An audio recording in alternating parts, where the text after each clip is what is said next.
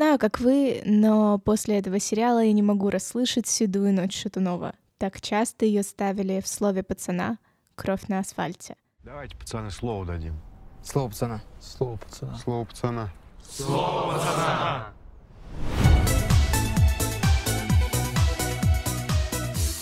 Всем привет! Это Лиза Павлова и «Желтый диван» — подкаст о русских сериалах.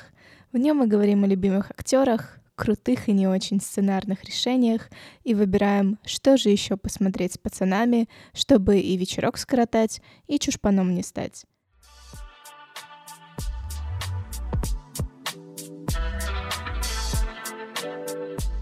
Сегодня, как вы уже поняли, мы обсудим нашумевший хит Жоры Крыжовникова, а заодно и попытаемся разобраться, откуда взялась бешеная популярность сериала и стоят ли все восемь серий вашего времени. Слово пацана «Кровь на асфальте» — совместный оригинал от Старт и Wink, и уже через пару месяцев после премьеры, 9 ноября 2023 года, самыми запрашиваемыми персонами на кинопоиске стали актеры и создатели сериала — Резонанс от просмотра, который вы наверняка замечали, иначе вряд ли бы кликнули на этот подкаст, затронул не только стриминги и соцсети, но и обычных людей. О кровавых происшествиях, так или иначе связанных со словом «пацана», не раз снимали новостные сюжеты. Это я молчу о менее жутких роликах. Количество взлетевших рилсов и прочего UGC-контента зашкаливало. В каких только адаптациях я не видела сцену с рукопожатием. Так что же такое есть в слове пацана, что им даже моя бабушка интересуется?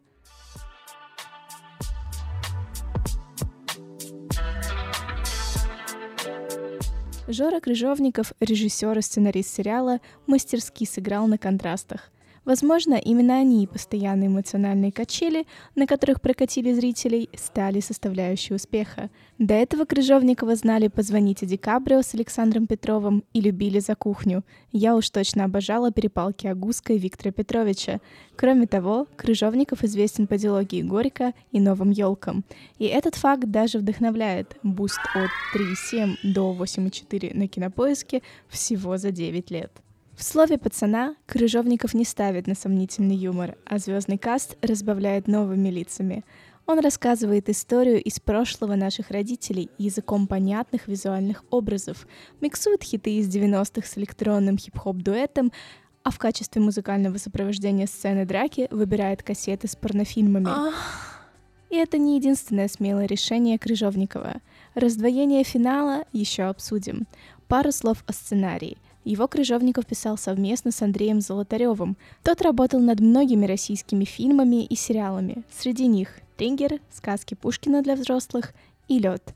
Но слово «пацана» все равно выбивается из списка. Для меня это удачная экранизация не просто казанского феномена, а целой эпохи. Сразу вспоминаю песню «Монеточки», признанной на агентом. И куплеты подкрепляются картинками из сериала. Помните сцену тренировки, где пацаны бегают и отрабатывают удары на стадионе? Камера по очереди налетает на их лица, останавливается, меняется цвет кадра, и мы видим, как они умерли в юном возрасте. Ужасно юном возрасте. И вот уже фраза «до десяти доживали самые хитрые» не кажется гиперболой, а бедный Яралаш Ярослав Могильников с утюгом – его арка такая трогательная в начале, желание ни денег заработать, ни свалить, ни понтануться, а близкого человека порадовать, вызывают надежду и умиление. И это умиление достигает пика, когда мальчик все-таки дарит утюг бабушке. Че, партнершки делим? Нормал, да? Сколько утюг стоит, пацаны? Ты заколебал, блин, Яралаш, с тюгом. Ну что, на дискач тогда? Сто лет на дискачах не было. А? Давай. На! А утюг тебе нахрена? Я говорил, куплю. Откуда? Выиграл в лотерею. Ой, быстро как. Там еще температура регулируется и пар идет. Огоньки какой. Какой ты у меня хороший. А, умница моя. А потом эмоции той же силы приобретают знак минус, когда Яралаша до смерти избивает другая группировка, который парень по глупости держит автобус – Ужас этой сцены в том, что его товарищ предательски сбегает. Когда я смотрела сцены, подобные этой, думала, что насилие в сериале не романтизируется, а наоборот. Создатели в бытовых эпизодах через персонажей близких аудитории, ну кто из нас не хотел порадовать бабушку, показывают, каким жестоким было то время. Да, кто-то скажет, что в сериале ну слишком много драк. Они чуть ли не половину хронометража занимают. Но люди, жившие в СССР, с большей вероятностью на это ответят. Так нечем же больше было заниматься. Время такое. Изначально мне тоже хотелось обвинить слово пацана в романтизации, да и звучит как пафосно, кликабельно, но после просмотра слитого финала и пересмотра пятой серии это желание у меня окончательно отпало.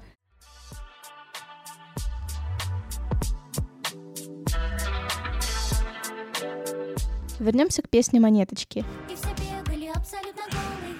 Это мы тоже видим в сериале. Не буквально, конечно, но предметов одежды тогда не хватало. Их у тебя могли отобрать среди бела дня. Идешь ты, достопочтенная товарка, преподаватель Иньяза со школы, и тут из-за угла налетают, шапку срывают, и поминай, как звали. Сюда же сцена Сайгуль, Анна Пересильд, бегущая с дискотеки в одном свитере по зимним депрессивным улицам и переулкам. Девочка 14-15 лет проходит настоящие круги советского ада — Сначала преследование, затем ужасающее насилие и, конечно, буллинг. Столкнуться с таким количеством стресса за короткий срок и не сойти с ума для только оформляющейся психики крайне сложно. И будь в нужный момент Марат Рузин Миникаев рядом, Айгуль с большей вероятностью могла бы научиться справляться с этим. Не сразу, постепенно, но научиться. Но Марата, как мы знаем, рядом не было — не было и поддержки, которая так нужна Айгуль, от которой по идиотским для современного восприятия причинам отвернулись почти все. Отец, друзья, окружение, которое еще пару дней назад обещало защиту. И посудите, если бы не чувство к Марату, Айгуль вряд ли бы ехала в чужой машине в обнимку с видеопроигрывателем в неизвестном направлении — на мой взгляд, этой аркой создатели в том числе показывают, сколь разрушительным было влияние группировок, что даже случайная встреча, знакомство и обыденное желание помочь могли привести к трагедии, которой заканчивается пятая серия. Если не ошибаюсь, кто-то из авторов приводил именно сцену самоубийства Айгуль в защиту того, что романтизации насилия в сериале нет —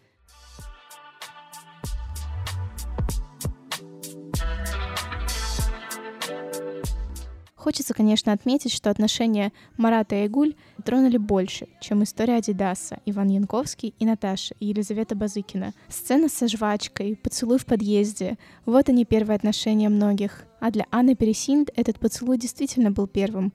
Меня позабавило, как по-разному актеры рассказывали об этой сцене в интервью. Анна, пусть и смущаясь, говорила прямо, а вот Рузин почти не комментировал этот эпизод. Даже по дублям информации не сходится. То ли их было пять, то ли два — на чем мы остановились? Точно.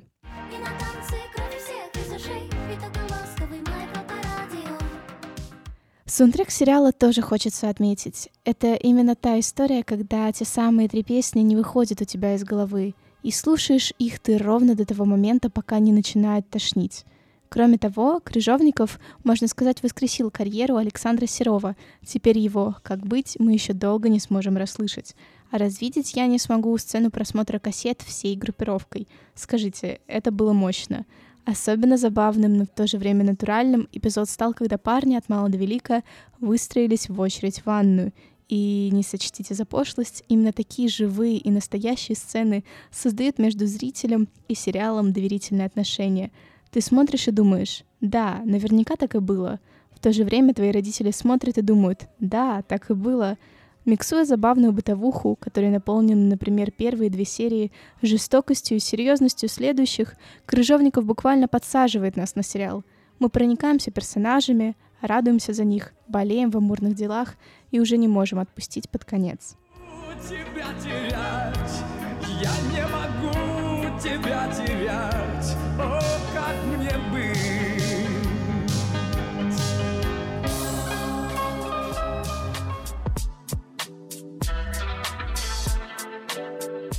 Продолжаем увлекательное путешествие по ассоциациям с песней и тем, что я видела на экране. Для меня удивительно, что отверткой в то время угрожали не только беспризорники, но и ребята из обеспеченных семей. Возьмем того же Марата. У его отца высокая должность, большая, отлично обставленная квартира, мать на вес золота. Наверное, среди всех родителей пацанов ее персонаж самый эмпатичный. Даже после ссоры она все равно встает на сторону сына — Но, несмотря на это, Марату интереснее с пацанами, и вначале он выбирает путь старшего брата Вова Адидаса и даже предстает в роли агрессора, когда выбивает деньги у чушпанов, среди которых оказывается и Андрей, Леон Кемстач. И я не буду в очередной раз говорить, что два эти персонажа полные противоположности, контрастируют на фоне друг друга, тем самым оттеняя характеры. Лучше скажу о том, что под конец сериала они меняются местами — Андрей растворяется в группировке, Марат из нее уходит сначала из чувства мести за Айгуль, а затем он понимает... Сволочей надо наказывать. Есть закон выше, чем пацанский. Нет такого закона. Просто ты не пацан больше. Жаль, что по сути своей он меняет одну группировку на другую, но не выходит из этого порочного круга. На мой взгляд, в слитой версии финала после сцены в бане создается впечатление, что комсомольцы по своей сути ничем не лучше универсама, просто внешний облик у них другой — маскируются, так сказать. И не случайно именно комсомол вместо того, чтобы поддержать Марата и предложить ему иной путь, безнасильственный, толкает его на преступление и подкармливает в нем месть. Избить полусмерти ничем не лучше, чем избить при отшивании. Для меня этой сценой закрывается вероятно счастливого финала и светлого будущего для Марата. А насчет Андрея даже говорить сложно. Хотел быть с пацанами.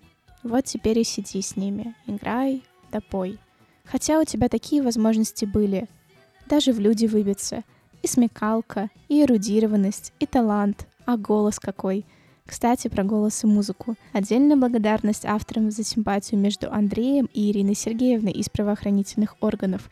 Их чувство кажется таким свежим из-за искренности и ненавязчивости. Даже не припомню похожих дуэтов. Напишите в комментариях, если кто-то придет вам в голову. Поэтому за раскрытием их отношений было вдвойне интересно наблюдать. Я даже представить себе не могла, что Ирина Сергеевна согласится с ним в кино пойти. Сидела перед экраном и такая «ну нет». А как Андрей ей на день рождения пел? Душевно.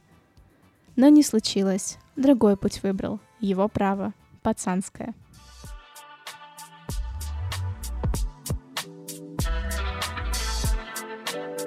Осталось обсудить последнего героя, чья ветка наряду с Маратом и Андреем драматично развязывается в финале.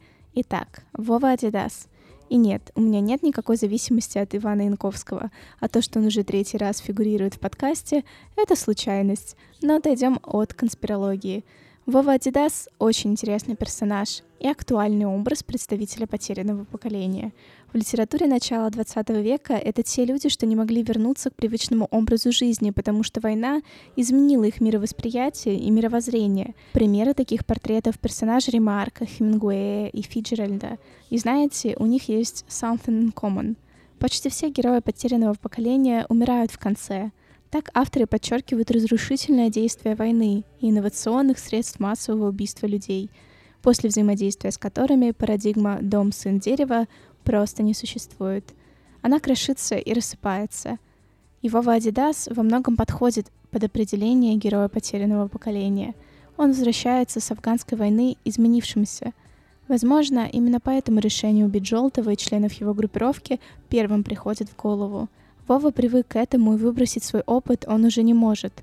Для меня именно этим и объясняется внутреннее переживание героя, пусть война и осталась за кадром. И да, это супер актуальная история, если вдуматься. И очень жаль, что в финале команда сериала решила сгустить краски и показать смерть Дидаса старшего таким образом, без поддержки отца и от рук доблестных сотрудников правоохранительных органов. Эта сцена кажется какой-то инородной в сериале, как будто слишком много в ней пафоса, души Голливуда. Это замедление кадра, летящие пули, бег. Вот он почти у цели и в последний момент падает на землю, пораженный. Да, я однозначно фанат слитой концовки. Концовки, где из уст Адидаса вылетает фраза, что жизнь все расставит на свои места. Читайте, всем воздастся по заслугам. И история, где Вова умирает от удара товарища Желтого, око за око, зуб за зуб, кажется как будто более уместной.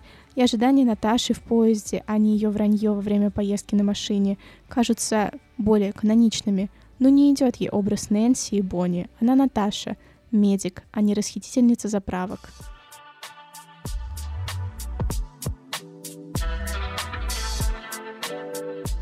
У меня даже есть теория по поводу слива финала. Наполовину конспирологическая, конечно, но сам факт того, что серии такого крупного проекта попали в интернет, не вызывает особого доверия. У кого был доступ к материалам? У команды? Ну а дальше я вопросы задавать не буду. Предположу, что создателям настучали по шапке за относительно светлый финал.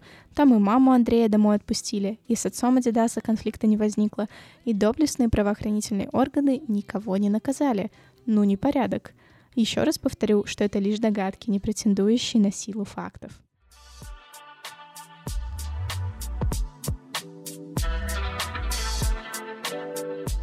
Фух, а, это было мощно, и сам сериал, и попытка собрать интересности и свое восприятие. Надеюсь, такой формат вам понравился. Дальше я планирую еще больше экспериментировать над концепцией и содержанием подкаста. Благо, есть где вдохновляться. Но что-то должно оставаться неизменным. Рекомендации. Не буду оригинальной, предложу вам любой удобный формат книги «Казанский феномен» Роберта Гараева. Есть и аудио, и печатный вариант. Если вы ее уже проглотили, то есть «Брат», незабытый герой, культурный феномен, изменивший историю. Книга Михаила Володина и Андрея Захарьева. А теперь сериалы. Начнем с криминальной драмакомедии «Мир, дружба, жвачка» от Ильи Аксенова и Антона Федорова. Кастинг, как и захватывающий сюжет, вас наверняка порадует. Там и Юра Борисов, и Валентина Ляпина, и Сергей Степенин. Для любителей аутентичного, криминального и вызывающего ностальгию предлагаю пере- или посмотреть «Бригаду» Алексея Сидорова. А если Юры Борисова вам все еще мало, то есть «Бык» от режиссера Рая и Кэт Бориса Акопова. Надеюсь, после этого выпуска вы нашли для себя новый сериал или фильм на вечер. Буду очень благодарна вашим оценкам, так что пишите комментарии, оценивайте этот подкаст и отправляйте его друзьям. До встречи в новых выпусках. С вами была Лиза Павлова, «Желтый диван». Увидимся.